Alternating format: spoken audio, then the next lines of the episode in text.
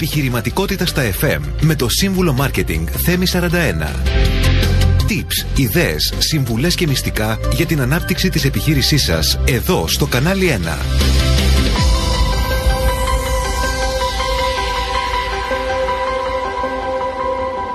Just a young gun with a quick fuse.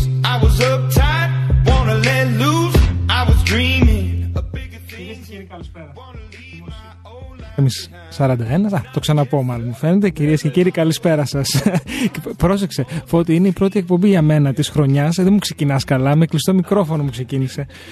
λοιπόν, καλησπέρα σας, καλώς ήρθατε.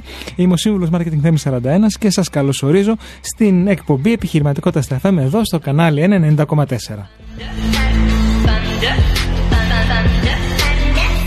Στην εκπομπή αυτή συζητάμε για το marketing των μικρομεσαίων επιχειρήσεων με ιδέες, προτάσεις, συνεντεύξεις και νέα από την εβδομάδα που πέρασε και φυσικά με πολλή μουσική.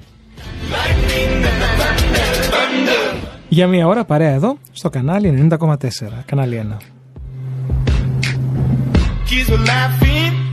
Kids were laughing in my Μαζί μας μπορείτε να μιλήσετε όπως κάθε εβδομάδα στο 6951-904-904 Αυτό είναι το Viber μας. Μπορείτε να μας στείλετε μήνυμα ή ηχητικό γιατί βλέπω ότι κάποιοι έχετε ήδη στείλει Στο email μας studio κανάλι1.gr και στο τηλεφωνικό κέντρο αν θέλετε να βγείτε ζωντανά στον αέρα να κάνετε ερώτηση στον καλεσμένο μου. Θα σας τον παρουσιάσω σε λίγο ή σε μένα στο 210 42 24 441 έως 2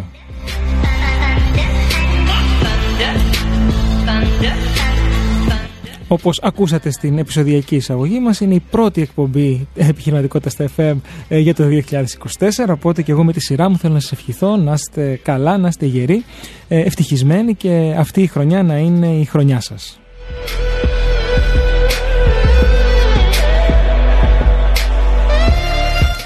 Σήμερα θα εξερευνήσουμε ένα θέμα που έχει κερδίσει τεράστια δημοτικότητα στον ψηφιακό κόσμο. Θα μιλήσουμε για τα podcasts. Αλλά δεν θα μιλήσουμε απλώς για τα podcast ως μέσο ψυχαγωγίας ή ενημέρωσης. Θα εστιάσουμε στη χρήση τους ως ισχυρό εργαλείο marketing.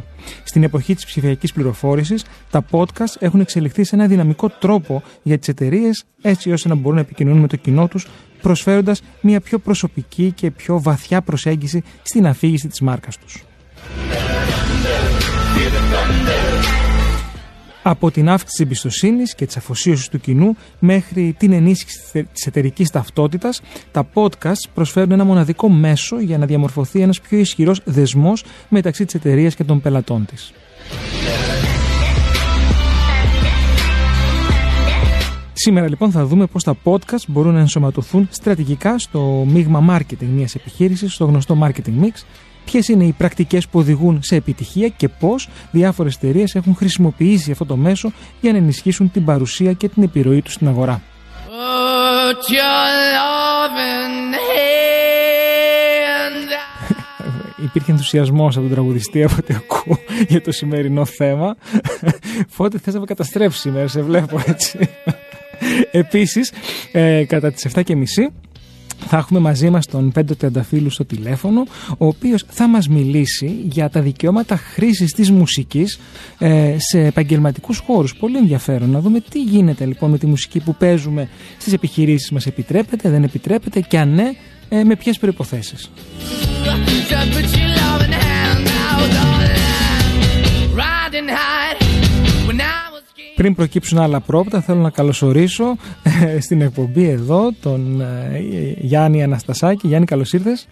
Καλά σας βρήκα. Σε ευχαριστώ πολύ που είσαι σήμερα εδώ. Είσαι podcast strategist, δηλαδή κάνεις στρατηγική για podcast και είσαι και παραγωγός podcast. Άρα νομίζω είσαι ο κατάλληλος να μας πεις τι ακριβώς παίζει με τα podcast ως εργαλείο marketing. Μακάρι να μπορέσω να βοηθήσω. Σας ευχαριστώ όλους για την πρόσκληση και εσένα προσωπικά και το κανάλι. Βεβαίως, να θυμίσω πάλι το Viber μας 695-904-904, στούντιο παπάκι κανάλι1.gr για τα email και 210-42-24-441 έως 2, όπου μπορείτε να κάνετε ερώτηση στον Γιάννη ή σε μένα ε, και με χαρά να σας απαντήσουμε. Ο Γιάννης είναι ένας έμπειρος σύμβουλος στρατηγικής και παραγωγός podcast, όπου ειδικεύεται στο να κατευθύνει επιχειρήσεις να διαπρέψουν στον ε, κόσμο του business podcasting και θα μας εξηγήσει ποια είναι η διαφορά με το απλό podcasting.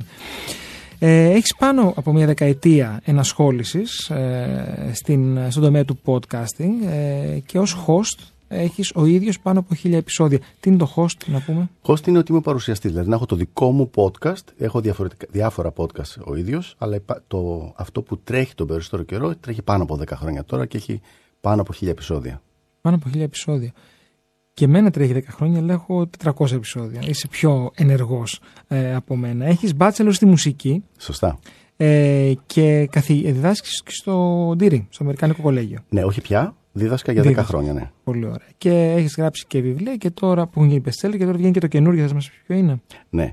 Τε, λέει collaboration through podcasting και θα βγει τον επόμενο μέσα στο, μέχρι τέλος του μήνα. Περιμένουμε ακριβώς να δούμε πότε θα είναι η ημερομηνία η συγκεκριμένη. Καλό τάξιδο εύχομαι και, ευχαριστώ πάρα πολύ, και Θέμη. πολύ καλές πωλήσεις. Αλλά από τη μουσική όμως τώρα, εσύ πώς μεταπίδεσαι στα podcasts; Κοίτα, το bachelor μου δεν είναι στη μουσική. Το bachelor μου ήταν στο marketing και στο business. Α, ναι, δεν μου business το πεις αυτό. administration. Το master ήταν στη μουσική. Ναι. Οπότε ο συνδυασμός αυτών των δύο ε, πιστεύω ότι βοήθησε πάρα πάρα πολύ. Επίσης μου άρεσε από μικρός που ήμουνα το θέμα του ραδιοφώνου, δηλαδή είχα εμφανιστεί κάποιες φορές, κάποια στιγμή είχα και μια πολύ μικρή εκπομπή για λίγο καιρό πριν Άρα από 10 γουστάρεις χρόνια. εδώ. Ναι, Έλα. καλά είναι, ναι, μου, Ναι. ξανα, μου θυμίζει. Είμαστε καλοί όμως εδώ, έτσι. Ναι, ναι, ναι. Και η μουσική λέμε το που μπήκα μέσα, Steve Ray Vaughan, μια χαρά είμαστε. Το αλλάξαμε λίγο μετά, γιατί εγώ παίζω λίγο πιο pop. Εντάξει. Αλλά εντάξει. Είμαι χαρούμενος και Ε. με τα δύο. λοιπόν, και από εκεί μετά είχα ξεκινήσει τα δικά μου podcast. Είχα μπει από πολύ νωρίς, 2010 ήταν το πρώτο. Και κάποια στιγμή γύρω στο 2012 είχα ξεκινήσει κάποιο για τη μουσική βιομηχανία και τη μουσική εκπαίδευση, που ήταν ε, ο τομέας που με ενδιέφερε να μιλήσω. Και μετά, αφού το είχα- είχε αρχίσει να τρέχει και είχε πάρει πραγματικά μπροστά, δηλαδή έφτιαχνα δύο επεισόδια τη βδομάδα μαζί με Ω, βίντεο, πω, πω, μαζί με πω. τέτοιο, ναι. Είχε αρχίσει να με πλησιάζει κόσμος λοιπόν. Μμ. Μιλάμε τώρα εποχή 2013-2014 να με ρωτάνε μα καλά πώς τα καταφέρνεις και έχεις και μια κανονική ζωή και δουλειά και τα λοιπά και κάνεις και το podcast αυτό. Και ο λόγος ήταν ότι είχα μια πάρα πολύ καλή ομάδα η οποία είχε εκπαιδευτεί σωστά, είχαμε διαβάσει όλοι μας ε, πολύ με αποτέλεσμα να μπορούσαμε να παράγουμε αυτό το πράγμα. Και έτσι από εκεί ξεκίνησε όλη η φάση, πάρα πολύ φυσικά θα έλεγα. Δηλαδή άρχισαν άνθρωποι να μου ρωτάνε κάποιες συμβουλές για πολύ απλά πράγματα, από το τι μικρόφωνο μέχρι το τι πώς να ηχογραφήσουν όλα αυτά και σιγά σιγά σιγά σιγά ε, Γιάννη, ξέρεις, δεν προχώρησα. έχουμε πει. Για πες. Τι είναι το podcast; δηλαδή, τόσο να μιλάμε για podcast, αλλά δεν έχουμε εξηγήσει στους ακροατές τι είναι το podcast. Κοίτα, το podcast, το πώς το λέω εγώ, έτσι. Σκέψτε το σαν μια ραδιοφωνική εκπομπή, η οποία όμως δεν γίνεται απαραίτητα live, ηχογραφείται από πριν σε κάποιο στούντιο, είτε πραγματικό είτε virtual, εικονικό, και μετά ανεβαίνει με τη συχνότητα που θέλει ο παραγωγός της ή ο παρουσιαστής της. Αυτό σημαίνει ότι μπορείς να έχεις μια εκπομπή η οποία να ανεβαίνει ας πούμε κάθε Δευτέρα, αλλά μπορείς να την ηχογραφείς εσύ όποτε θέλεις. Το σημαντικό εδώ είναι ότι έχεις τη δυνατότητα να καλέσεις καλεσμένους χωρίς να είστε την ίδια στιγμή. Δηλαδή τώρα είμαστε εδώ στο στούντιο, είναι 7 και 10. Έπρεπε να είμαι εγώ εδώ αυτή την ώρα και εσύ εδώ αυτή την ώρα. Ναι, αυτό είναι υποχρεωτικό. Ακριβώς. Στην άλλη περίπτωση μπορείς να το κάνεις όποτε θες. Οπότε είναι πολύ πιο εύκολος ο τρόπος αυτός. Από την άλλη, έχει υπάρχει ένα τεράστιο πλεονέκτημα στα podcast ότι κάνει ο καθένας podcast για ό,τι θέλει, για όποιο τομέα τον ενδιαφέρει. Δηλαδή δεν χρειάζεται να περάσει από κάποιο έλεγχο ενός σταθμού, ο οποίος ο έλεγχος είναι πολύ καλός, γιατί σιγουρεύει ότι υπάρχει κάποια ποιότητα. Άρα, άρα και έξω κυκλοφορεί, α, α, να πάω στην άλλη άποψη, ότι, ό,τι θέλει. Ναι, ό,τι θέλει. Okay. Και μάλιστα αυτό είναι και ένα από τα σημαντικά θέματα τα οποία διαφοροποιούν το business podcasting σε σχέση με το απλό podcasting. Το ότι όταν κάνουμε business podcasting, ο σκοπός είναι να γίνεται για την επιχείρηση και για, την- για το business αυτό και όχι είτε απλά για την πλάκα μας, είτε για προώθηση του παρουσιαστή με τη μορφή ενός influencer.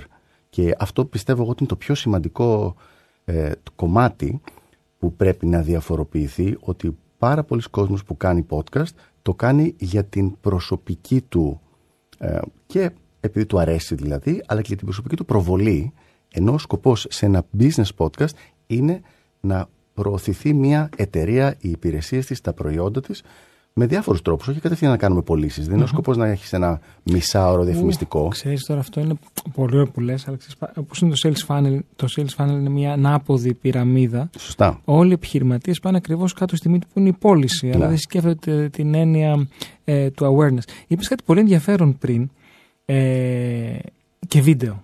Ναι. Και νομίζω όταν είχαμε μιλήσει για να κάνουμε αυτή την εκπομπή, σε είχα ρωτήσει, αφού μιλάμε για μια ραδιοφωνική εκπομπή, Σωστά. το βίντεο, τι δουλειά έχει; Κοίτα, Και είναι vidca- βι- vidcast, δεν το λένε; ε, όχι, το λένε podcast, το video podcast. Και Βίντεο το podcast. vidcast, κάποιος κόσμος το λέει vidcast, δεν θεωρώ Από το ότι είναι- βίντεο. Ναι. Νομίζω θα σας, ε, όσοι μας ακούτε σήμερα, θα σας ε, γεμίσουμε με νέες ορολογίες. Αυτό είναι Θα προσπαθήσουμε να το έχουμε όσο πιο light γίνεται. Θα προσπαθήσουμε, αλλά no αλλά, guarantees αλλά, που λένε. αλλά, αλλά ξέρεις τι όμως, ναι, light, αλλά είναι κάτι όμως που σπάει τα μία. Δηλαδή, Ναι. θέλω- σπάει τα μία, δηλαδή θέλω να σου πω ότι είναι εξαιρετικά ανερχόμενη τάση το podcast ε, και το podcasting σήμερα. Μμμ. Καλά, στην Ελλάδα σίγουρα, αλλά παγκοσμίως. Δηλαδή, δεν μπορεί να μην έχεις podcast με άλλα λόγια, έτσι. Κοίτα, η άποψή μου είναι ότι δεν είναι τόσο απλό. Πρώτα απ' όλα το podcasting δεν είναι κάτι καινούριο, έτσι. Είναι κάτι το οποίο υπάρχει 20 χρόνια. Δηλαδή τώρα, το 2024, είναι ο 20ος χρόνος του podcasting. Έχουμε την επέτειο των 20 ετών. Αυτό σημαίνει δύο πράγματα. Έλα, θα κάνω επεισόδιο. Ναι. Έχεις κάνει; Όχι. Θα κάνω κάτσε, εγώ. κάτσε, περίμενε. Πρώτη εβδομάδα είμαστε ακόμα. Στην αρχή, να στην το αρχή, προλάβεις. στην αρχή. Λοιπόν, ποιο είναι το σημαντικό εδώ πέρα; Όταν κάτι υπάρχει για 20 χρόνια και τρέχει και ανεβαίνει, σημαίνει ότι τώρα πια είναι πολύ ανταγωνιστικό. Άρα, οι εποχές που απλά έπαιρνες ένα μικροφωνάκι ή έβαζες το κινητό σου μπροστά και ξεκίναγες το podcast σου και περίμενες αυτό να πάει καλά, εγώ πιστεύω ότι έχουν Το τελειώσει. ξέρεις όμως ότι όταν εγώ ξεκίνησα τα podcast το 2012. Μα το είπες ο ίδιο. Όταν ξεκίνησες. Το λέμε, 12. Ναι, λέμε για τώρα. Είναι για τώρα, αλλά που θέλω να σου πω ότι δεν υπήρχε τότε μικροφωνάκι. Και τώρα υπάρχει μικροφωνάκι. Ναι. Ε, Δεν υπήρχε, δεν μπορούσες να πάρεις να πας στο αντίστοιχο κατάστημα και να πάρεις ένα μικροφωνάκι και να το βάλεις USB και αυτά. Δεν υπήρχαν αυτά. Και όμως υπήρχαν. Ξέρεις που πήγαινα; Εγώ πήγαινα σε στούντιο ηχογράφησης ραδιοφωνικών σποτ Μμ. και τα έγραφα εκεί. Ε, και γινόταν το ή μίξ, ξέρω εγώ, φτιάχνανε εκεί τα, ό,τι είναι και τα δίνανε και τα ανεβάζαμε. Αυτό ξέρεις τι σημαίνει. Ότι το Τότε. έκανε σωστά. Το έκανες επαγγελματικά από το πρώτο βήμα. Μα δεν είχα εναλλακτική τότε.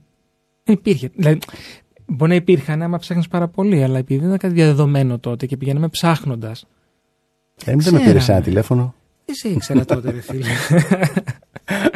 Ποια είναι η διαφορά μεταξύ του business podcasting με ένα απλό podcast; Ναι. Το βασικό, η βασική διαφορά είναι ότι όταν υπάρχει ένα business podcast, ο σκοπός είναι να υπάρχει μια στρατηγική σύμφωνα με τους στόχους της συγκεκριμένης εταιρείας. Ποιοι μπορεί να είναι τώρα οι στόχοι αυτοί; Οι δύο πιο συνηθισμένοι στόχοι είναι ένα, το να φανεί η εταιρεία αυτή ως mat- ε, market leader, δηλαδή αυτό που λέμε thought leadership, να, είναι, να φαίνεται ότι έχει μια υψηλή θέση στη, στο συγκεκριμένο τομέα, όχι του podcasting, στον τομέα με στον οποίο ειδικεύεται και ασχολείται η εταιρεία. έτσι. Μπορεί να είναι ιατρικό, μπορεί Ακριβώς. να είναι. Ε, πες μερικές ιδέες, μπορεί να είναι. Έχουμε πάρα ε, πολλά. cyber ειδησιογραφικό, security, cyber υπάρχει- security, φορολογικά. οτιδήποτε, οτιδήποτε, οτιδήποτε. Και μάλιστα, τώρα δεν θέλω να βγούμε από το Και θέμα, αγροτικά. Sorry. δεν θέλω να βγούμε παρά έξω, αλλά θεωρώ ότι υπάρχει μεγάλο κενό αυτή τη στιγμή στο business podcasting στην ελληνική αγορά. Ε, Όχι στο podcasting γενικά, ο κάθε Στο επισε- επαγγελματικό στο επαγγελματικό podcast. podcasting. στο- Δηλαδή, αν κα- οι άνθρωποι οι οποίοι θα ξεκινήσουν ένα σοβαρό podcast επαγγελματικό τώρα, πραγματικά πιστεύω ότι θα είναι τεράστιο μέρος στη στρατηγικής τους χωρίς υπερβολή. Αλλά... Αλλά. Εμένα ξέρεις πώς με βρίσκουν τα podcast; Ναι, το πιστεύω. Ε, τα ακούνε και. Το πιστεύω. Σε ακούω πηγαίνοντας. Ε, ακούω γυμναστική τώρα. Πώς γίνεται, συνδυάζει τώρα αυτά τα δύο. Α, Γιατί είναι marketing τα δικά μου podcast. Οπότε. Τους αρέσει, ρε παιδί μου, Φίλοι, ξέρει. συνδυάζεται πάρα πολύ ωραία. Το, ε, πριν πάμε στα βίντεο που ανέφερες πριν, να μιλήσουμε για το audio. Το, ο λόγος που το audio είναι τόσο σημαντικό στη στρατηγική είναι γιατί πραγματικά είναι μια κερκόπορτα προς την εμπιστοσύνη ενός ανθρώπου. Δηλαδή, αν έχουμε ένα βιντεάκι μισή ώρα, για να δεις ένα βίντεο μισή ώρα εσύ, πρέπει να κάτσεις να κόψεις τη μέρα σου και να πεις θα κάτσω κάτω, δεν θα κάνω κάτι άλλο εκείνη τη στιγμή και θα βλέπω μία οθόνη, θα είναι εκεί δηλαδή το focus μου συνέχεια για μισή ώρα. Σε αντίθεση με αυτό το audio, το κάνεις ενώ κάνεις άλλα πράγματα στη διάρκεια της ημέρας σου. Άρα, μπορείς να περπατάς, μπορείς να βγάλεις το σκύλο, μπορείς να κάνεις γυμναστική, μπορείς να πλύνεις τα πιάτα. Δεν υπάρχει κάποιος περιορισμός. Θα μου πεις, το παίρνουν σοβαρά και αυτό είναι πολύ καλή ερώτηση. Έτσι και έτσι δεν είναι αυτό το θέμα μας. Το θέμα μας είναι ότι κερδίζεις την εμπιστοσύνη του ακροατή, γράφεις ώρες μέσα στο αυτί του Ναι, ναι, ναι. και μετά αυτός σε αντιμετωπίζει διαφορετικά σε σχέση με κάποιον άλλο. Ναι. Άρα δεν είναι το σημείο εκείνος στο οποίο γίνεται η πώληση. Δεν είναι αυτό το κάτω-κάτω μέρος του φάνελ. Είναι το Είναι, πάνω. είναι το μέσο. Ναι. Είναι το μέσο. Ε, βέβαια, ε, αυτό που λες πατάει πάρα πολύ και με την τάση τε- της γενιάς Z, Μμμ. που είναι πολύ multitasking, κάνουν πολλά πράγματα ταυτόχρονα, οι 25 για τους ακροατές μας και οι millennials, οι σαραντάριδες, που επίσης είναι και αυτοί multitasking. Άρα λέει τι κάνουν, κάνουν κάτι και ακούνε κιόλας. Βλέπουν τηλεόραση, όσοι βλέπουν, που βλέπουν, άσχετα δεν το λένε, και έχει το hashtag πάνω δεξιά και είναι στο X, στο Twitter και συμμετέχει. που έχει πολύ πλάκα αυτό. Εγώ το απολαμβάνω πάρα πολύ. Συμφωνώ με αυτό που λες, αλλά για να σου πω και λίγο κόντρα. Αλλά στο Κοίτα να δεις παρουσιαστή τι δεν γίνεται. πάμε πρόβα. Ποτέ, ποτέ, ποτέ κόντρα. Ποτέ κόντρα γιατί σου κλείνει το Γελάει μικρόφωνο. ο Μετά και Φώτης. τελειώνει το θέμα. Κοίτα να δεις τι γίνεται.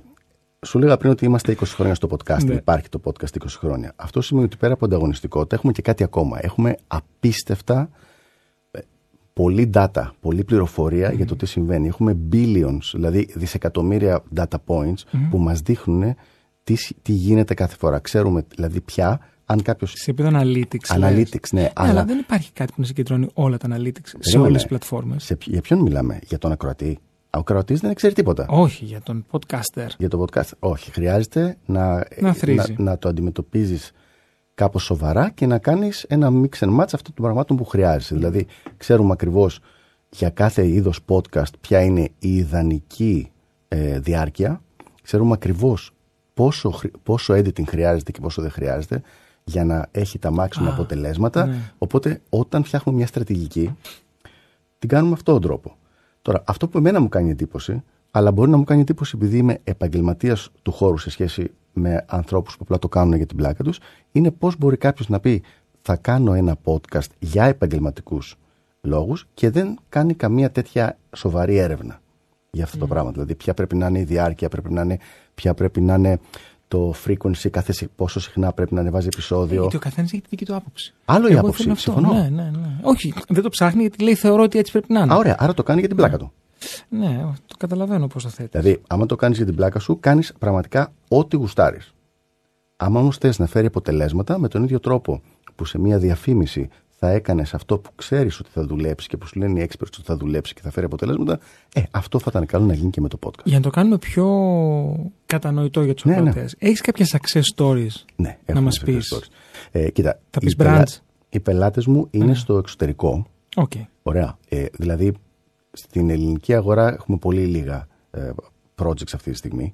Έχουμε πελάτες που μέσα στο 2023 είχαν πάνω από ένα εκατομμύριο downloads, το οποίο είναι φοβερό metric και είναι τσεκαρισμένα Παγκοσμίως; downloads. Ναι, ναι, ναι, παγκοσμίως, παγκοσμίως.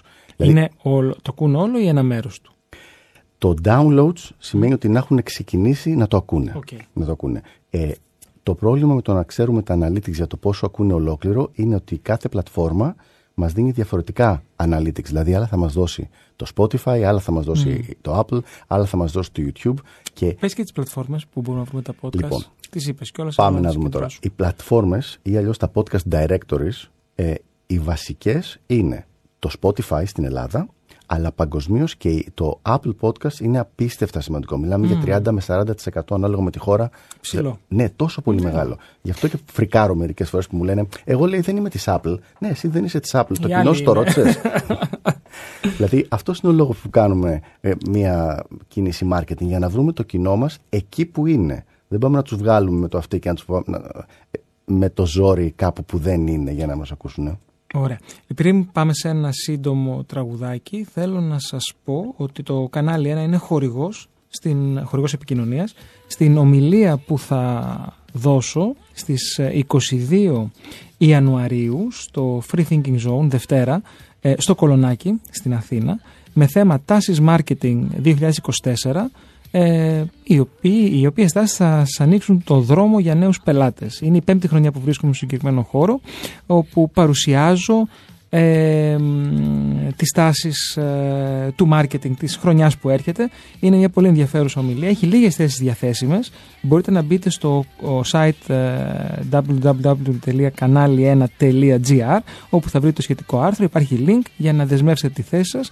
Η είσοδος θα γίνει μόνο σε όσους έχουν εξασφαλίσει την ε, δωρεάν πρόσκληση ε, γιατί οι θέσεις είναι συγκεκριμένες. Θα παρουσιάσουμε διάφορα θέματα όπως πώς διαμορφώνει το πελάτη το 2024, τι αλλάζει το marketing, ποιο είναι το mindset του επιχειρηματία τη νέα χρονιά, για ποιο λόγο το internet marketing δεν φέρνει τους πελάτες που έφερνε στο παρελθόν ε, και βέβαια ποια είναι τα κατάλληλα κοινωνικά δίκτυα για την επιχείρησή σας το 2024. Πάμε πολύ γρήγορα σε ένα τραγούδι και επιστρέφουμε να απαντήσουμε σε ερωτήσεις σας που μας έχετε στείλει στο Viber.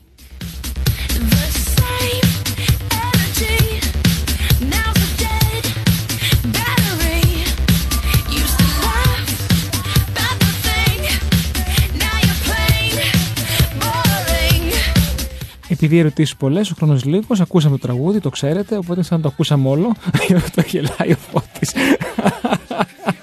Η ερώτηση λοιπόν που έχουμε, ε, Παράς, έτσι είναι το όνομα, ε, πώς φτιάχνουμε podcast για επιχείρηση που μιλάει για τεχνικά θέματα. Εδώ συνήθως πρέπει να δείχνουμε εικόνες ή βίντεο για να γινόμαστε κατανοητοί. Άρα λοιπόν σε ένα επάγγελμα που απαιτεί οπτικοποίηση, ε, πώς φτιάχνουμε το podcast. Ωραία. Ο σκοπός του podcast δεν είναι να δώσει κατευθείαν την τελική λύση, δηλαδή να σου δώσει ένα λυσάρι για το πώς φτιάχνεις ας πούμε το ψυγείο σου. Ο σκοπός του podcast για μια εταιρεία που φτιάχνει ψυγεία είναι να δείξει ότι η εταιρεία αυτή θα είναι πάρα πολύ καλή στο να σου αναλάβει αυτή τη δουλειά και μπορείς να την εμπιστευτείς. Είναι δηλαδή ένας μηχανισμός χτισήματος εμπιστοσύνης. Άρα η θεματολογία πρέπει να είναι διαφορετική, αυτό μας λες; Από, Από ναι. το να είναι ε, τεχνική. Ακριβώς. Αυτό θα ήταν πολύ ωραίο για ένα τυχαίο βίντεο στο YouTube. Δηλαδή, είχε, υπήρχε μια εταιρεία που φτιάχνει ψυγεία και λέει: Φτιάξτε το ψυγείο σας μόνοι σας από αυτό το πρόβλημα. Ένα βιντεάκι στο YouTube. Αυτό δεν προποθέτει συγκεκριμένη στρατηγική ούτε συνέχεια και συνοχή. Θα ήταν ωραίο να μας γράψει ο ακροατής ε, τι είδους επιχείρηση έχει. Να δώσουμε ένα παράδειγμα. Να δούμε τι επιχείρηση έχει και να ε, πούμε τι θα μπορούσε να κάνει μια-δυο ιδέες. Τι λες; Θα μπορούσαμε να το Έτσι, κάνουμε απλά αυτό. ναι. για να το κάνουμε πιο, πιο κατανοητό. Ο, ας πούμε, ένας άνθρωπος, μια εταιρεία η οποία, για παράδειγμα, θα συνεχίσω με το συγκεκριμενο ότι πουλάει ψυγεία ή επιδιορθώνει ψυγεία, θα μπορούσε να έχει ένα podcast το οποίο να λέει ποια είναι τα πράγματα που πρέπει να προσέξει κάποιος πριν αγοράσει ένα ψυγείο. Ένα άλλο επεισόδιο, πώς θα μπορούσες να το φροντίζεις το ψυγείο σου έτσι ώστε να μην χαλάει συχνά. Και διάφορα άλλα τέτοια πράγματα που να δείχνουν ότι ξέρουν τον τομέα αυτών. Θα μπορούσε να, να πει καλές μάρκες, αν δεν υπετίθεται κάποιο ε, θέμα με ανταγωνισμό, θα μπορούσε να πει εμπειρίες των τεχνικών του, θα μπορούσε να πει ιστορίες από περίεργες επισκευές που έχουν κάνει, που να έχουν βρει περίεργα πράγματα μέσα ή κάποιος που μπορεί να έχει το ψυγείο ε, σε μια περίεργη θέση και γι' αυτό να έχει χαλάσει, οτιδήποτε τέτοιο. Κάτι το οποίο να δείχνει όμως το δικό τους expertise και την ικανότητα που έχουν στο συγκεκριμένο τομέα. Πολύ ωραία. Ε, περιμένουμε να μας απαντήσει ο ακροατής, αλλά μέχρι να μας γράψει για να κλείσουμε το θέμα της ερώτησής του, γιατί πιστεύεις ότι το podcasting είναι τόσο πετυχημένο; Πρώτα απ' όλα, Γιατί παρόλο έχει τόση αποδοχή δηλαδή; Ναι, ναι. Κοίτα, υπάρχουν διάφοροι λόγοι και μάλιστα θα κάνω και λίγο και τον προφήτη τώρα που είναι αρχή της χρονιάς. Πιστεύω ότι το podcasting θα ανέβει πάρα πολύ την επόμενη διετία με τριετία και ο λόγος θα είναι η ε, τεχνητή νοημοσύνη. Περισσότερο θα ανέβει. Πολύ περισσότερο. Πολύ περισσότερο. Ο- Και ο λόγος θα είναι η τεχνητή νοημοσύνη θέμη. Δηλαδή, επειδή όπως πάνε τα πράγματα μέσα στον επόμενο χρόνο ό,τι βλέπουμε το οποίο έρχεται από ένα brand δεν θα εμπιστευόμαστε ότι είναι από άνθρωπο και θα πιστεύουμε ότι είναι από κάποια μηχανή που το έχει γράψει από ένα μηχανικό ρομπότ δηλαδή που έχει γράψει κείμενο, έχει γράψει οτιδήποτε το να έχει κάποιος ένα podcast στο οποίο μιλάει ο ίδιος ή φαίνεται και ο ίδιος αν υπάρχει και βίντεο θα έχει πολύ πολύ μεγαλύτερη δύναμη γιατί δίνει στους ανθρώπους αυτή τη δυνατότητα της σύνδεσης με κάποιον. Δεν ακούω απλά τεχνικές marketing. Ακούω τον Θέμη 41 που λέει τις δικές του εμπειρίες και, πα- και για όλη αυτή την Άρα ιστορία. βάζεις και το storytelling μέσα. Ναι, βάζουμε και το storytelling. Ξέρεις μέσα ποια εκεί πέρα. podcast μου αρέσουν πάρα πολλά; Αυτά τα οποία είναι σκηνοθετημένα. Έχει ηχοσκηνοθεσία. Ναι. Αυτά είναι συγκλονιστικά. Και με γυρίζει πίσω, όπως έχω ακούσει γιατί δεν ήμουν εκεί, έρα 3. Το, το τρίτο, το, όχι έρα 3, το τρίτο πρόγραμμα. Μμμ. Το, το έχεις ακούσει και εσύ Ναι, φαντάζομαι, όπου ήταν τότε τα, τα θεατρικά τα οποία εμ, τα ηχογραφούσαν. Σωστά. Λοιπόν, ε, Αυτό είναι κάτι που υπήρχε από πολλά πολλά χρόνια. ναι, πριν, έτσι, άρα και βλέπεις στον ότι η εξωτερικό. ανακύκλωση Ναι, της, ναι. της ιδέας. Μας έγραψε ο ακροατής, ε, ευχαριστή, εργαστηριακές αναλύσεις σε συσκευασίες ε, τροφίμου. Ναι. Εργαστηρι- Α, όχι, σου είπα το επάγγελμα. Ναι, ναι, ναι, αυτό όχι, και το νόμιζα ότι απαντάω είχε λίγο κιόλας, ακόμα. αλλά ναι, νόμιζα ότι θα έμπαινες, δεν μπήκε. Εργαστηριακές αναλύσεις. Ναι, δηλαδή είναι ένα μικροβιολ... όχι μικρό, ένα εργαστήριο το οποίο κάνει αναλύσεις σε συσκευασίες. Πάρα πολύ ωραία. Αυτό Γιατί, τώρα- γιατί οι εταιρείες που παίρνουν συσκευασίες τροφίμων πρέπει να υπάρχουν κάποιες συγκεκριμένες προδιαγραφές στις συσκευασίες. Οπότε υπάρχουν συγκεκριμένες πιστοποιήσεις. Άρα αυτό κάνει. Μπράβο. Αν, Υποθέτω λοιπόν, από αυτό ο που γράφει. Συγκεκριμένος ακροατής ερχόταν σε μένα για να, και μου πει: Θέλουμε να ξεκινήσουμε ένα podcast, θα ήθελα να αναλάβεις τη στρατηγική. Το πρώτο πράγμα που θα έκανα είναι να κάνουμε μια έρευνα της αγοράς.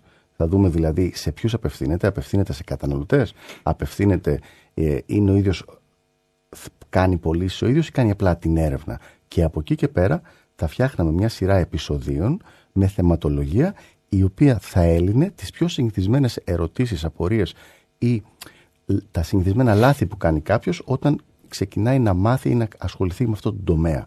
Για παράδειγμα, θα μπορούσαν να γίνουν κάποιες συνεντεύξεις ε, με ανθρώπους που θα έλεγαν για ποιο λόγο, για παράδειγμα, πλαστικές συσκευασίες είναι καλύτερες ή χειρότερες σε σχέση με το να είναι από κάποιο άλλο υλικό. Και με αυτόν τον τρόπο θα χτιζόταν, όπως είπα και πριν, αυτή η εμπιστοσύνη του ακρο... αυτού που ακούει του ακροατή. Τώρα, το συγκεκριμένο θέμα δεν είναι για πλατή κοινό. Συνήθως δηλαδή θα δεν είναι. Είναι απαγορευτικό όμως αυτό. Είναι νύστο κοινό, είναι πολύ συγκεκριμένο. Όχι, είναι νύστο κοινό, αλλά πρέπει να φροντίσει να το βρει. Mm. Αυτό είναι το θε, η διαφορά. Δηλαδή δεν είναι κάτι στο οποίο θα βρει και στο κοινό πολύ εύκολα, απλά μέσω μιας πλατφόρμας. Ούτε θα σε έβρισκε κάποιος στο Spotify για το θέμα αυτό. Θα πρέπει να πάει καρφωτά. Γιατί δεν το ψάχνε. Ή στο Apple, ας πούμε. Θα πρέπει να πάει καρφωτά. Εδώ λοιπόν θα σε πάω πίσω στο που είπες πριν για το θέμα του funnel, έτσι. Του, στο χωνί των πωλήσεων. Μπράβο. Εδώ... Αυτό μεταφράζω κι εγώ. Mm. Το χωνί των πωλήσεων. Εδώ λοιπόν δεν μιλάμε για χωνί πωλήσεων, μιλάμε για χωνί προσοχής, focus και attention. Και εδώ είναι που παίζουμε. Σε αυτή την περίπτωση θα ήταν καλή ιδέα να υπήρχαν κάποια μικρά δειγματάκια από βίντεο ή audio, μέχρι ενός λεπτό δηλαδή, τα οποία ο συγκεκριμένος, ε, η συγκεκριμένη εταιρεία να πόσταρε στο LinkedIn της, ώστε να μπορούσε να τραβήξει την προσοχή των ανθρώπων με τους οποίους είχε κάποιο είδη connection εκεί, ώστε να αρχίσουν σιγά σιγά να τα βλέπουν αυτά και να ακούνε το podcast της.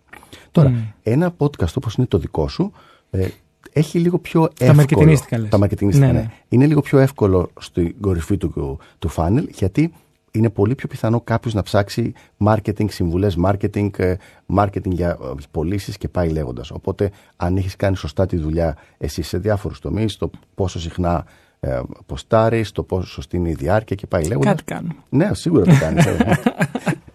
Αυτό είναι σίγουρο. και μάλιστα το κάνεις και πολύ φυσικά. Λοιπόν, πρέπει να πάμε σε ένα σύντομο διαφημιστικό διάλειμμα και επιστρέφουμε. Γιάννη, ευχαριστώ.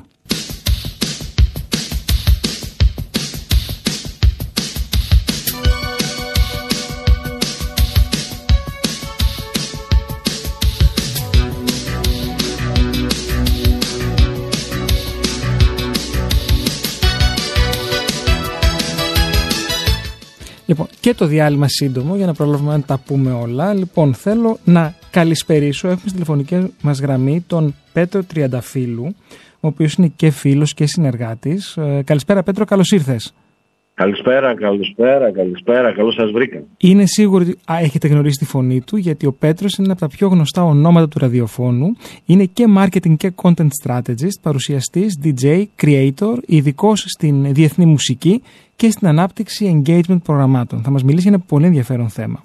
Ε, είναι ραδιοφωνικός παραγωγός ε, και έχει συνδεθεί με κορυφαία μέσα ψυχολογίας, ε, εντάξει λίγο ανταγωνιστικά αλλά μας πειράζει, και σε FM στα 90, Athens Radio DJ και τη δεκαετία του 2000 σήμερα παρουσιάζει την νούμερο 1 εκπομπή Weekend Radio Show στα FM και το The Hits Hot 40. Καλά δεν τα λέω Πέτρο; Μια χαρά τα λες. Πολύ καλά. Σε ευχαριστώ για, τα ωραία, για την ωραία εισαγωγή. Και έχεις και το agency σου, το OTRC Group. Σωστά; Πολύ σωστά. Πολλά πράγματα. Λοιπόν, καλώς ήρθες. Και, το θέμα είναι και πολύ σχετικό, γιατί έχεις και το δικό σου podcast, ε, το οποίο λέγεται Let's Talk, σωστά; The Ultimate Success Stories. The Ultimate Success Stories. Ναι, Μπράβο, ναι. όπου έχεις και επιτυχημένους επιχειρηματίες και συζητάτε για την επιχειρηματικότητα και το πώς πετύχανε ουσιαστικά είναι, αυτό, αυτό το τελευταίο είναι πολύ ενδιαφέρον ε, ως προς το ότι ανακαλύπτουμε μέσα από τη συζήτηση που κάνουμε με πολύ πετυχημένους Έλληνες επιχειρηματίες ε, που ξεκίνησαν σχεδόν από το μηδέν με την έννοια ότι είναι, ε, ε φτιάξανε κάτι το οποίο το κάνανε μόνοι τους, δεν, το, δεν είναι δεύτερης ή τρίτης γενιάς επιχειρηματίες. Και ε, ανακαλύπτουμε την πορεία αυτών των ανθρώπων ε, προς την επιτυχία και με, τα παραπατήματα που μπορούμε να έχουμε όλοι στον επιχειρηματικό κόσμο κάνοντας αυτή την, ε, αυτό που μας αρέσει περισσότερο. Και έχει πολύ ενδιαφέρον, πολύ ενδιαφέρον. Θα μιλήσουμε τώρα όμως ε, για κάτι το οποίο είναι κοντινό και καλή επιτυχία φυσικά στο podcast σου, έτσι. Ευχαριστώ. Θα μιλήσουμε τώρα για κάτι το οποίο είναι κοντινό στα podcast. Έχει να κάνει με τη μουσική και τα δικαιώματα mm-hmm. στους επαγγελματικούς χώρους.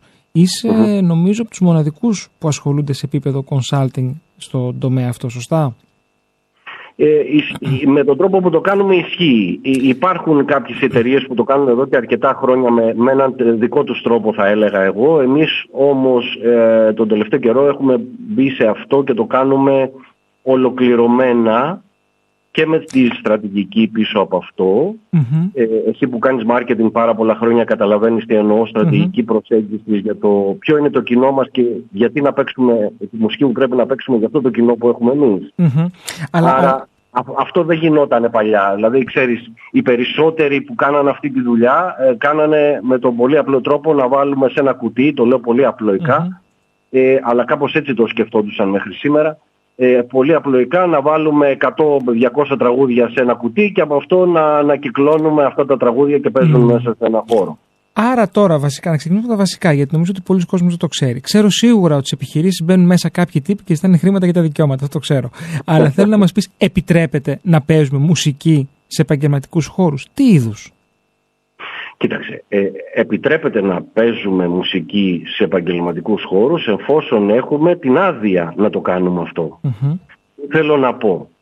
Α, από, οποιονδήποτε, από, οποιο- από οποιαδήποτε πηγή και αν παίζουμε μουσική μέσα σε έναν επαγγελματικό χώρο που υποδέχεται κόσμο, είμαστε υπόχρεοι να πληρώσουμε πνευματικά και άλλα δικαιώματα. Αναλύω.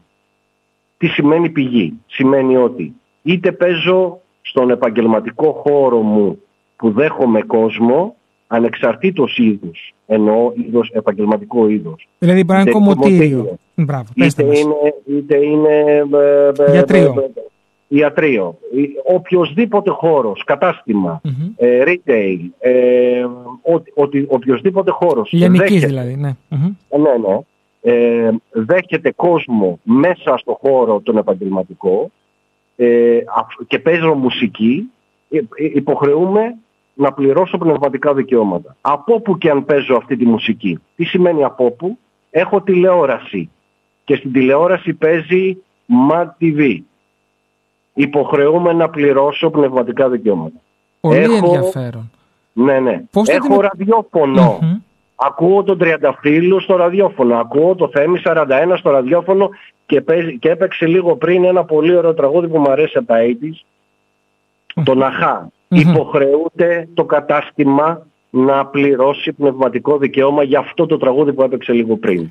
Ε, Πέτρο, πώς αντιμετωπίζουμε το πρόβλημα των δικαιωμάτων της μουσικής; Αντιμετωπίζεται, δεν θα έλεγα με έναν απλό τρόπο, αλλά αντιμετωπίζεται με τον εξής τρόπο. Με τον, με τον να αποταθεί ε, ο ενδιαφερόμενος σε μία από τις εταιρείες οι οποίες αναλαμβάνουν να κάνουν αυτό το πράγμα, να διαμορφώσει ένα, και εδώ τώρα μπαίνουμε, μπαίνουμε πώς το κάνουμε εμείς ε, και ποια είναι η διαφορά. Μέχρι τώρα, όπως λέγαμε πριν, είναι ότι υπάρχουν εταιρείες που σου δίναν ένα κουτί που είχε μέσα 200 τραγούδια, 300, 500, δεν έχει καμία σημασία, και παίζανε randomly. Δηλαδή το ένα πίσω από το άλλο και μετά άλλαζε λίγο και μετά άλλαζε λίγο. Και λίγος ως πολύ αυτό ήταν.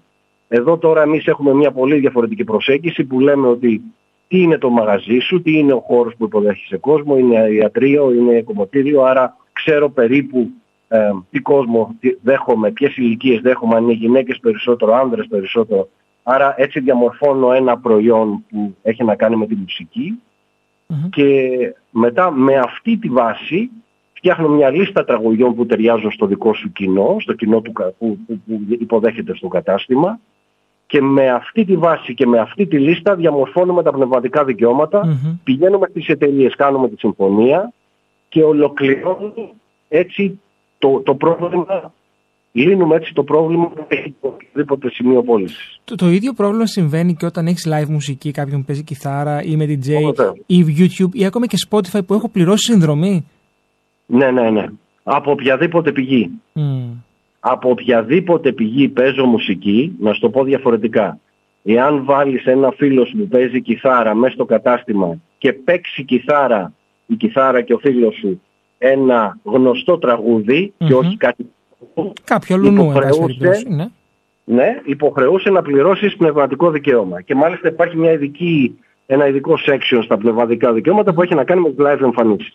Μάλιστα, και τι λύσεις υπάρχουν για αυτά τα θέματα; Οι λύσεις είναι Ε, έρχεσαι σε επαφή με, κάποιες, με κάποια εταιρεία που κάνει ε, αυτό το πράγμα, διαμορφώνεται μαζί μια λίστα, αυτή τη λίστα την υποβάλλεται σε, στις, στα, στις 4-5 ε, στους 4-5 οργανισμούς ε, που υπάρχουν αυτή τη στιγμή και διεκδικούν πνευματικά δικαιώματα, Μμμ. παίρνετε τις άδειες, έχετε ένα χαρτί το οποίο δίνει την άδεια για να μεταδίδεις μουσική στο δικό σου κατάστημα και με αυτή τη λογική και με αυτή τη διαδικασία γλιτώνεις οποιοδήποτε penalty. Ναι, γιατί έχουμε πέντε οργανισμούς όμως. Ε, δηλαδή 11 εκατομμύρια είμαστε. Δηλαδή η Αμερική πόσο έχει, 30. Ε, όχι, η Αμερική έχει έναν. η Αμερική έχει έναν, η Αγγλία έχει έναν. Μμμ. Ε, εμείς στην Εμείς Ελλάδα πέντε. τα κάνουμε τα... Ε, Ε, εμείς στην Ελλάδα τα κάνουμε τα πράγματα διαφορετικά όπως ξέρεις. έτσι. Γιατί, γιατί ε, θεωρούμε ότι ξέρουμε καλύτερα ή να σου πω την αλήθεια νομίζω ότι έχει να κάνει με το αν μπορούμε ή δεν μπορούμε να συνεννοηθούμε μεταξύ μας. Αλλά αυτό είναι μια άλλη κουβέντα για άλλη εκπομπή Ε, νομίζω. Πέτρο, έχω μια ερώτηση εδώ στο Viber. Αν η τηλεόραση, ε, αλλά είπες από όλες τις πηγές, η εικόνα τηλεόρασης μέσα σε εμπορικούς χώρους έχει και αυτή δικαιώματα; Βεβαίως. Έχει και αυτή. Εσύ πώς μπορείς να βοηθήσεις έναν επαγγελματία στα τραγούδια που παίζεις στους χώρους του; Ε, εμείς αναλαμβάνουμε να κάνουμε την ανάλυση που λέγαμε λίγο πριν, δηλαδή να δούμε ποιο είναι το κατάστημα, τι κόσμο υποδέχεται, ε, πόσο κόσμο υποδέχεται και, και, και να διαμορφώσουμε μια συγκεκριμένη λίστα. Και όχι μόνο αυτό, επειδή τα πράγματα έχουν προχωρήσει πάρα πολύ, το, το, κομμάτι, της, α, το κομμάτι της μουσικής έχει, ε, έχει, έχει, έχει αλλάξει, όχι, όχι, έχει αλλάξει ε, ως προς το ε, και στο marketing του πράγματος. Δηλαδή βοηθάει και στην προώθηση τη- της μάρκας, βοηθάει και στην προώθηση προϊόντων. Δηλαδή πλέον αυτό το οποίο ακούμε μέσα σε ένα κατάστημα δεν είναι μόνο μουσική, μπορούν, μπορεί να είναι και διαφημιστικά ή προωθητικά spots. Ε, μπορού- μπορούμε, μπορούμε να κάνουμε και πολύ διαφορετικά πράγματα πλέον μέσα από τον ήχο ή και μέσα από τις οθόνες σε ένα σημείο πώλησης. Και Μάλιστα. όλα αυτά Μμμ. μπορούν να συνδεθούν ευθέως ή και πλαγίως με διάφορους τρόπους δημιουργώντας engagement, με προγράμματα engagement, έτσι ώστε να συνδέσουν και τον κόσμο που- Διάδρασης και εμπλοκής. Μπράβο, ακριβώς, ακριβώς. Ε, μ, έτσι ώστε να συνδέσουν τον κόσμο και με άλλους τρόπους μέσα από τα εργαλεία τα οποία έχουν και με τον ήχο και με τη μουσική του Ωραία. σύστημα, αλλά και με τις οθόνες. Πέτρο, θέλω να σε ευχαριστήσω πάρα πολύ για τη συμμετοχή σου σήμερα. Ήταν πολύτιμα όσα μας είπες. Σε ευχαριστώ εγώ, εγώ. Λοιπόν, καλή συνέχεια. Ευχαριστώ πολύ, καλή συνέχεια. We don't talk anymore. We don't talk anymore like we used to. Να θυμίσω τους τρόπους επικοινωνίας μαζί μας Viber 695-904-904 ε, Email studio παπάκι κανάλι 1.gr και τηλεφωνικό κέντρο 210 42 24 441 έως 2 Πριν συνεχίσουμε την κουβέντα μας για τα podcast Μια ερώτηση για τον Πέτρο που μόλις ήρθε στο, στο Viber Αν θέλει να μου το στείλει στο WhatsApp για να απαντήσουμε στον ακρατή Ποιος οργανισμός ελέγχει στην Ελλάδα αν έχει πληρώσει τα δικαιώματα Πέτρο Στείλε μου και θα απαντήσουμε στον ακροατή. Γιάννη, επιστρέφουμε στη συζήτησή μας. Είδες, ε, είναι ηχητική εκπομπή σήμερα. Έχω βάλει οτιδήποτε μπορεί να έχει σχέση με τον ήχο. Πολύ ωραία. Άρα λοιπόν, πριν το διάλειμμα και πριν την ε, ενημέρωση του Πέτρου ε, για τα δικαιώματα της μουσικής σε επαγγελματικούς χώρους μας είπες για τη σταθερότητα και το consistency του πότε ανεβάζω και πώς και ότι είναι πάρα πολύ σημαντικό. Γιατί είναι τόσο σημαντικό και έδωσε τόσο μεγάλη βάση σε αυτό. Ωραία. Λοιπόν, και αυτό είναι κάτι το οποίο πάρα πολύ σπάνια συζητιέται σε μη επαγγελματικό επίπεδο στα, πο- για μη επαγγελματικά podcast. Κοίταξε να δεις τι γίνεται θέμη. Αυτή τη στιγμή το μοναδικό πρόβλημα το οποίο έχει η βιομηχανία του podcasting ας πούμε είναι αυτό το οποίο λέγεται pod fade. Δεν υπάρχει ελληνική μετάφραση. Pod fade λέγεται. Το λέω για όποιον θέλει να το γκουγκλάρει. Και είναι μια τάση πολλοί κόσμος να ξεκινάει podcast επειδή δεν ξέρει πώς να το κάνει, να μην του πηγαίνει καλά και μετά να το παρατάει. Το αποτέλεσμα αυτό είναι ότι 91% αυτή τη στιγμή των podcast που υπάρχουν είναι παρατημένα. Αυτό λοιπόν έχει τεράστια σημασία σε δύο επίπεδα. Νούμερο ένα και πιο σημαντικό. Βλέπεις εσύ ότι υπάρχουν στην ελληνική αγορά άρα άλλα 50 podcast marketing. Εν δεν είναι 50. Γιατί, γιατί το 91% από αυτά είναι παρατημένα.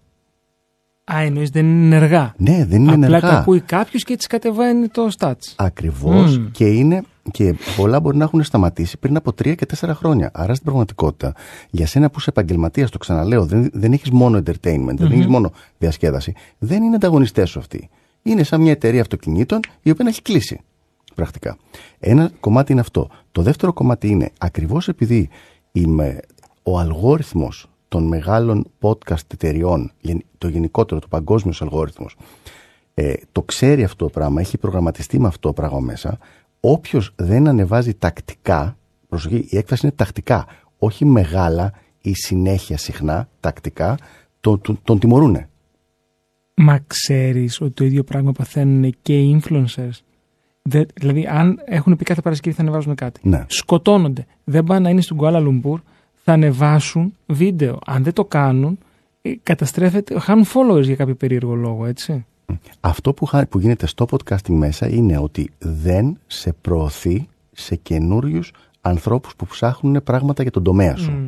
Δηλαδή, αν εσύ έχεις το δικό σου το podcast, το οποίο είναι για το marketing, κάθε, χρ- ε, κάθε εβδομάδα Κάθε, κάπως κάθε ψάχνουν... Τετάρτη, κάθε Κυριακή. Έχω δύο. Δύο. Λοιπόν, κάθε εβδομάδα ψάχνουν, υπάρχει κόσμος που ψάχνει τη λέξη marketing. Το ένα βγαίνει στην Athens Voice και το άλλο publish από μένα. Ακριβώς. Και είναι και στα ελληνικά και τα δύο, έτσι. Είναι στα ελληνικά. Πολύ ωραία. Όταν λοιπόν κάποιος ψάχνει marketing, ε, θα βγει το δικό σου podcast. Όσο εσύ δεν είσαι σταθερός, που εσύ είσαι πάρα πολύ σταθερός, αλλά λέμε κάποιον που δεν είναι αρκετά σταθερός, ε, δεν θα βγαίνει το δικό του podcast πάνω, γιατί ο αλγόριθμος λέει, δεν σκέφτεται ο ίδιος, αλλά έτσι έχει προγραμματιστεί.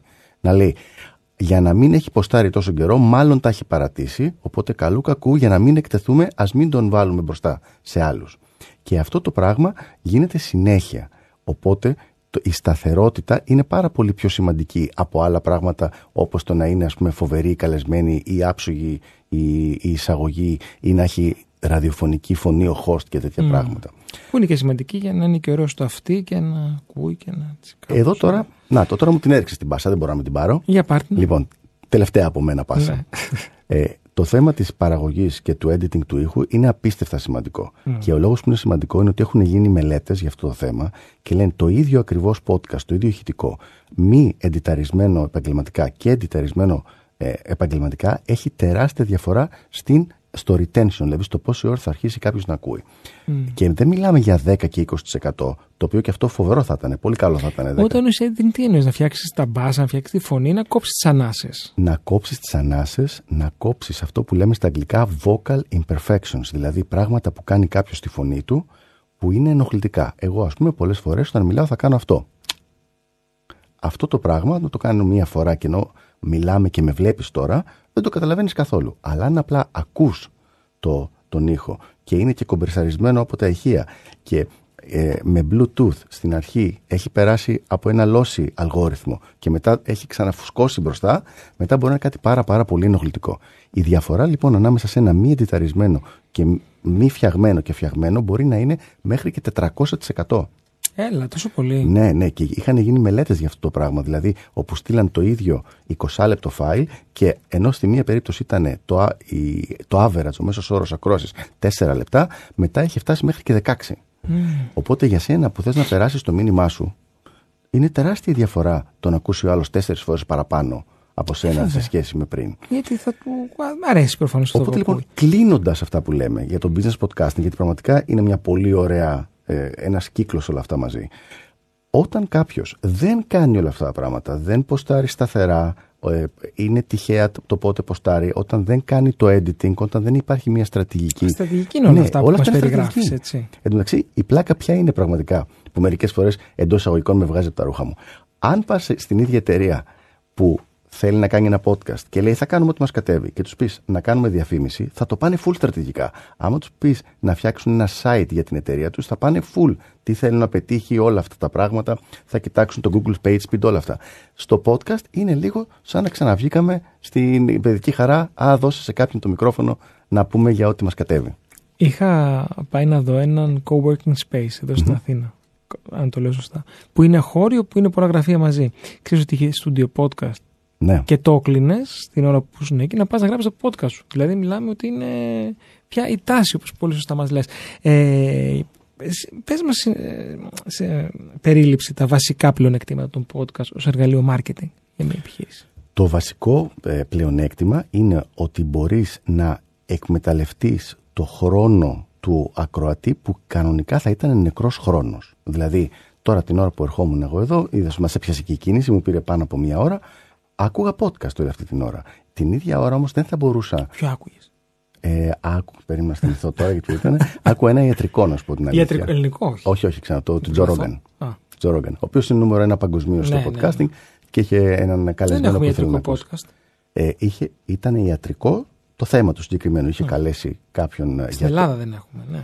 Ναι, και όπως, να, όπως βλέπεις υπάρχει ένα τεράστιο κενό εκεί πέρα. Για την ακρίβεια τώρα, για να σου πω, Ειδικά στο ιατρικό marketing. Τώρα συμβουλές, παιδιά, στο κανάλι 90,1. έχω συζητήσει, το έχω συζητήσει πάρα πολλές φορές και δυστυχώς οι γιατροί είναι αρκετά παραδοσιακοί. Μα δεν σου γράφουν ούτε ένα άρθρο. Ο αδερφός μου, ο οποίος είναι γιατρός και ξεκίνησε μετά από δική μου ε, Παρότρινση. παρότριση το podcasting εδώ και τρία χρόνια περίπου, βίντεο podcasting. Πού στην Ελλάδα; Ναι, ναι, ναι. ναι, ναι. Άμα το ψάξεις, Κωνσταντίνος Αναστασάκης, Αναστασάκης Hair Clinic. OK. Θα δεις ότι έχει πάει απίστευτα καλά. Δηλαδή, Δεν τον φαντάζομαι έχει- να ρωτήσεις κάτι για τα Ε; μαλλιά μου. Όχι, Ε, ήταν εκείνος. Γελάει ο Φώτης Φώτη, δεν τα πάμε καλά. Και είναι Φώτη. Με τέτοιο μαλλί που έχει, γελάει με όλους μα, φίλε ο Φώτης. Ε, ωραία. Ε, Γιάννη, έχεις μια μέθοδο που τη λες podcast του podcast. Ναι. Για πες μας. Λοιπόν, είναι, ένας, είναι μια σειρά από βήματα τα οποία παίρνουν ένα τυχαία φτιαγμένο podcast που κάποιος επιχειρηματίας ή μια ομάδα έχει φτιάξει και το έχουν κάνει όπως λέγαμε στην αρχή, όπως τους έχει κατέβει και από την αρχή μέχρι το τέλος, δηλαδή από το πώς ξεκινάμε να φτιάξουμε σωστά το thumbnail του podcast μέχρι τις, τις περιγραφές, μέχρι τον ήχο, τη διάρκεια, το, ε, τη συχνότητα, το αν θα χρησιμοποιηθούν βίντεο μικρά, αν θα χρησιμοποιηθούν βίντεο μεγάλα και σ- όλα αυτά πάντα ανάλογα με το ποιος είναι ο σκοπός που έχει αυτός που κάνει το podcast. Όλα αυτά τα φτιάχνει ώστε να κάνει optimize τις πιθανότητες και τις δυνατότητες να βγάλει χρήματα κατευθείαν από αυτό. Τώρα, δεν θα πω ψέματα. Ο σκοπός του podcasting δεν είναι direct sales επιτόπου. Είναι ένα evergreen ε, μέσο, δηλαδή που κρατάει για πάντα. Awareness. Ναι, δεν είναι μόνο awareness, φίλε. Το awa- awareness και να σε πηγαίνει σιγά σιγά κάτω προς το, ε, προς το, trust. sales, Ναι, προς Στο το sales. trust, προς το trust, βέβαια. Λοιπόν, Στην αλλά, εμπιστοσύνη. Σου χτίζει εμπιστοσύνη. αλλά έχουμε και μερικά φοβερά success stories. Δηλαδή, είχαμε ένα wellness clinic στην Αμερική τώρα, πριν από τέσσερις μήνες περίπου, που με το που ξεκινήσαμε το podcast τους και ε, το φτιάξαμε με τον τρόπο που ξέρουμε εμείς ότι θα δουλέψει, ενώ ήταν ήδη established, εξαπλασιάσανε το εισόδημά τους μέσα σε τρεις μήνες.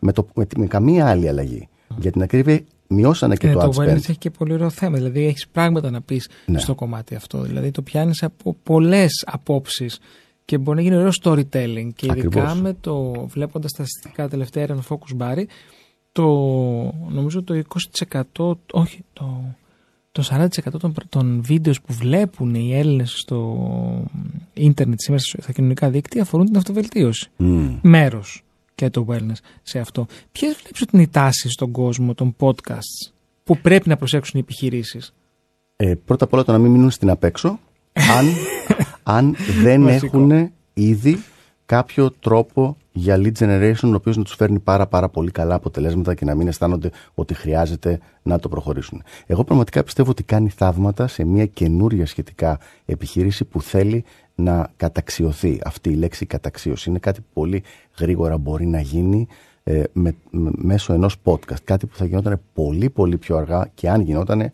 μέσω blogging ή κάποιου άλλου τρόπου. Είναι όλα μαζί, δεν είναι Πρόθεσης. το ένα ή το άλλο. Κοίτα, Χρειάζεται ένα, ένα 360 approach. το 360 approach είναι πάρα πολύ σωστό, αλλά χρειάζεται και 360 money, έτσι δεν είναι; Ε, ε, ναι, Εκεί. no meal is- is for free. Έτσι δεν Ακριβώς. είναι; Οπότε, αν ήταν κάποιος να διαλέξει κάτι, αυτή τη στιγμή εγώ θα πρότεινα σε σχέση ας πούμε, με το blogging, που έχει τεράστιο ανταγωνισμό, Μμμ. ε, θα πρότεινα καλύτερα το podcasting, το οποίο έχει διαφορετικό και διαφορετικό Και κοινό. διαφορετικό ψυχή. Αλλά όμως, αν τα βάλουμε σε ένα blend όλα αυτά, Ναι, ναι. πώς θα μπορούσε να συνδυαστεί με άλλες δικτυακές πλατφόρμες η αποτελεσματική πρόθεση του podcast; Όταν λες άλλες πλατφόρμες, δώσου μου για να καταλάβω το πλαίσιο. Ε, πα- μ, Facebook, ε, Instagram. Πολύ ωραία. Εκεί TikTok. μιλάμε, μιλάμε λοιπόν για την κορυφή του, του funnel. Συνήθως αυτό που γίνεται είναι ότι έχουμε είτε μικρά audiograms, ε, είτε μικρά βιντεάκια, όπως είναι τα video reels, τα οποία εδώ θα, θα γίνω πάλι σπαστικός. Δεν κάνουμε ό,τι γουστάρουμε. είναι απίστευτα συγκεκριμένη. Συγκεκριμένη διάρκεια, συγκεκριμένο το, το setup, πώς πρέπει να είναι οι υπότιτλοι. Δηλαδή, άμα τα κάνεις όλα αυτά σωστά, είναι πολύ καλύτερη αποτελεσματικότητα από το απλά ανεβάζεις από το, από το δρόμο και που μιλάς σε ένα μικρό βιντεάκι. Αυτό πως τα αποστάρουμε στα social media και εκεί δημιουργείται το awareness και τραβάμε τον άνθρωπο μετά να ακούσει το podcast. Ε, να θυμίσουμε, τελευταίες ερωτήσεις που μπορούμε να δεχτούμε στο Viber 695 904 904, στο email μας studio και τηλεφωνικό κέντρο, αν θέλετε να βγείτε ζωντανά να ρωτήσετε τον Γιάννη εμένα, 210 42 24 441 έως 2. Επίσης, να θυμίσω για μία ακόμα φορά πως το κανάλι 1 είναι χορηγός στην επικοινωνία, στην ομιλία Τάσης Marketing 2024 «Ανοίξτε το δρόμο για νέους πελάτες» που θα πραγματοποιήσω στις 22 πρώτου, στις 6.30 ώρα το απόγευμα στο Free Thinking Zone στο Κολονάκι στην Αθήνα, όπου θα συζητήσουμε για το τι πρέπει να προσέξετε για το marketing των επιχειρήσεών σας τη νέα χρονιά που έρχεται. Από offline αλλά και φυσικά online ε, marketing μπορείτε να μπείτε στο site του καναλιού κανάλι1.gr όπου θα βρείτε το σχετικό άρθρο για να δεσμεύσετε την ε, θέση σας ε, είναι αριθμένες οι θέσεις συγκεκριμένες, δωρεάν συμμετοχή, αλλά επειδή ο χώρος είναι ε, συγκεκριμένος, θα δοθεί σειρά προτεραιότητα σε όσους έχουν ε, το κανάλι. Λοιπόν. Έχω το ειστήριο. Τώρα λοιπόν μου έδωσες μια τέλεια πάσα. Τι, Ε, Θέμη μου, πόσα επεισόδια έχεις στο podcast, συνολικά το δικά σου και στα δύο podcast. και στα δύο, Ναι. ε, 500. Πάρα πολύ ωραία. Κοίταξε να δεις τώρα τι γίνεται. Μια, μου είπες για τις τελευταίες τάσεις του podcasting. Ναι. Λοιπόν, Dynamic Audio Insertion ή Dynamic Audio Ads. Αυτή τη στιγμή, αν έχει γίνει σωστός setup στο podcast, δηλαδή αυτό που θα κάναμε εμείς σε μια επαγγελματική εταιρεία που θα ερχόταν, θα έχεις τη δυνατότητα με ένα κουμπάκι και στα 500 επεισόδια σου να διαφημιστεί το event που έχεις σε 10 μέρες. Και μόλις τελειώσει το event, Να αφαιρεθεί. με ένα κουμπάκι να αφαιρεθεί. Όχι να Στα χρειαστεί τέλος. Σε κάθε επεισόδιο να μπαίνεις και να βγάζεις και να βάζεις Θα δεν κλείσουν ποτέ. Ακριβώς. Και, Βγάλε, βγάλε. και σε όλα τα descriptions, σε όλες τις περιγραφές. Δηλαδή στην αρχή της κάθε Τέλειο. περιγραφής να λέει αυτό το πράγμα. Μην ξεχνάτε αυτή τη βδομάδα εκεί. Αν μετά από 1,5 μήνα είσαι. Εμφανιζόμαστε εκεί, ε, ελάτε. ε, εμφανίζεσαι κάπου αλλού. το λες από τώρα και το ξέρουν. Δεν μιλάμε για διαφήμιση να πουλήσεις το χώρο της διαφήμισης σε κάποιον άλλον. όχι, όχι. Εσύ όχι. για τη δική σου τη Μα δουλειά. πλέον ζούμε στην εποχή του self-broadcasting. Ακριβώς. Άρα πλέον διαφημίζεις μόνο στον εαυτό σου. Ερώτηση Ναι. στο Viber. Θέλω να ξεκινήσω ένα podcast. Τι να κάνω; Ωραία. Αυτή είναι η ερώτηση που είναι πάρα, πάρα Του πολύ ενός γενική. Ε, ναι, ναι. Είναι πάρα πολύ γενική.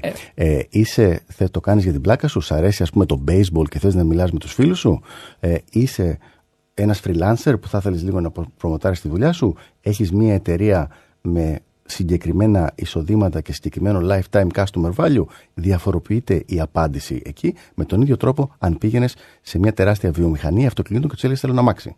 Ναι, τι θες να το κάνεις το αμάξι. Είναι για να τρέχεις αγώνες, θες να κουβαλάς προϊόντα, θες απλά να σε πηγαίνει χωρίς να χαλάει; Τι θα ήταν το πράγμα; Αν είναι απλά για την πλάκα σου, τότε πραγματικά ε, δεν χρειάζεσαι κανέναν, ούτε. Εντάξει, δεν νομίζω για την πλάκα του. Προφανώς επαγγελματικά το ρωτάει. Ο... Α, αν είναι για επαγγελματικά, εκεί τότε το καλύτερο πράγμα που έχει να κάνει είναι να μιλήσει με κάποιον podcast strategist ή consultant. Στάνταρ η πρώτη κουβέντα σε όλους θα, δεν θα έχει κάποιο κόστος γιατί όχι γιατί προσπαθούν να πάρουν business αλλά πραγματικά γιατί προσπαθούν να τσεκάρουν και σένα Βέβαια, μυριστείτε. ναι, να, να γνωριστείτε τι γίνεται, τι γίνεται. Μύρισε ένα στον άλλον. Ταιριάζουμε, ταιριάζουμε. Μ' άρεσε έτσι δεν αυτό είναι; το να Έτσι. μυριστείτε. Ναι. Το έχω πει σε πελάτη και έπεσε από την καρέκλα. είναι πολύ καλό, είναι Να πολύ μυριστούμε. σωστό. Ναι. Ε, Λοιπόν, και θ- αυτό θα σε βοηθήσει σε όλα. Δηλαδή, θα σου πει από το τι θα χρειαστεί να κάνεις, αν χρειάζεται να πάρεις εξοπλισμό, αν χρειάζεται να πας σε στούντιο, που συνήθως δεν χρειάζεται, αλλά υπάρχουν και εξηγήσεις και εξαιρέσεις, συγγνώμη. Ε, θα στα πει όλα αυτά τα πράγματα. Αλλά για να ξεκινήσεις podcast, όσο αφορά το τεχνικό πια κομμάτι, δηλαδή το, το κομμάτι μάλλον του εξοπλισμού, τώρα πια είναι αρκετά εύκολο.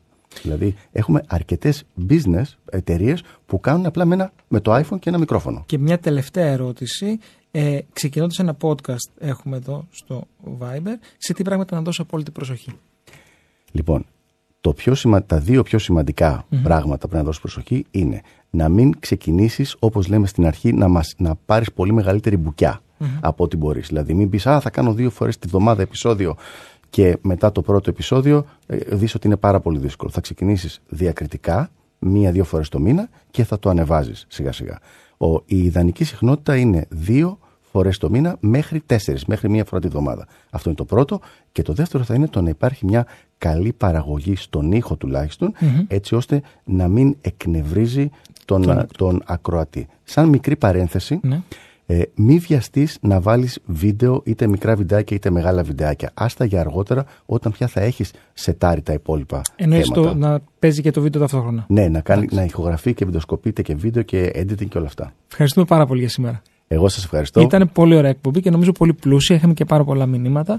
Ε, λοιπόν, στον ήχο ήταν ο Φώτης ε, Σαϊτάς, τον οποίο και ευχαριστώ πάρα πολύ. Τηλεφωνικό κέντρο Γιώργος Καρίδης. Ένα μεγάλο ευχαριστώ στους χορηγούς επικοινωνίας, που επικοινωνούν κάθε εβδομάδα την εκπομπή μας στο επιχειρηματικό κοινό. Το επιχειρό.gr, startup.gr και το περιοδικό franchise business. Θυμίζω την ομιλία 22 πρώτου. Μπείτε στο site κανάλι1.gr.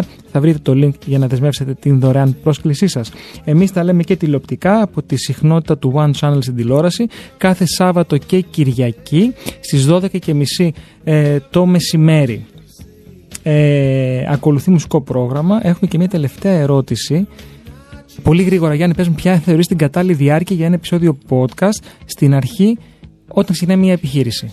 Ρω- Ρωτάει ο Άγγελος. Πολύ, ωραία. γρήγορα. Άγγελε, δεν Γρήγορα. έχει σημασία. Αυτό σημασία έχει αν είναι solo το επεισόδιο ή αν είναι interview. Αν είναι solo, θέλουμε γύρω στα 20 λεπτά. Αν είναι interview, ανάλογα και με το πόσο χαρισματικός είναι ο καλεσμένος, είναι 45 με maximum 60 λεπτά. Ευχαριστούμε πολύ. Φίλες και φίλοι, ειδήσεις, μουσικό πρόγραμμα και 9 το βράδυ Μπάμπης Καραλής. Ραντεβού την άλλη εβδομάδα 7 το απόγευμα εδώ στο κανάλι Ελ. Να είστε καλά.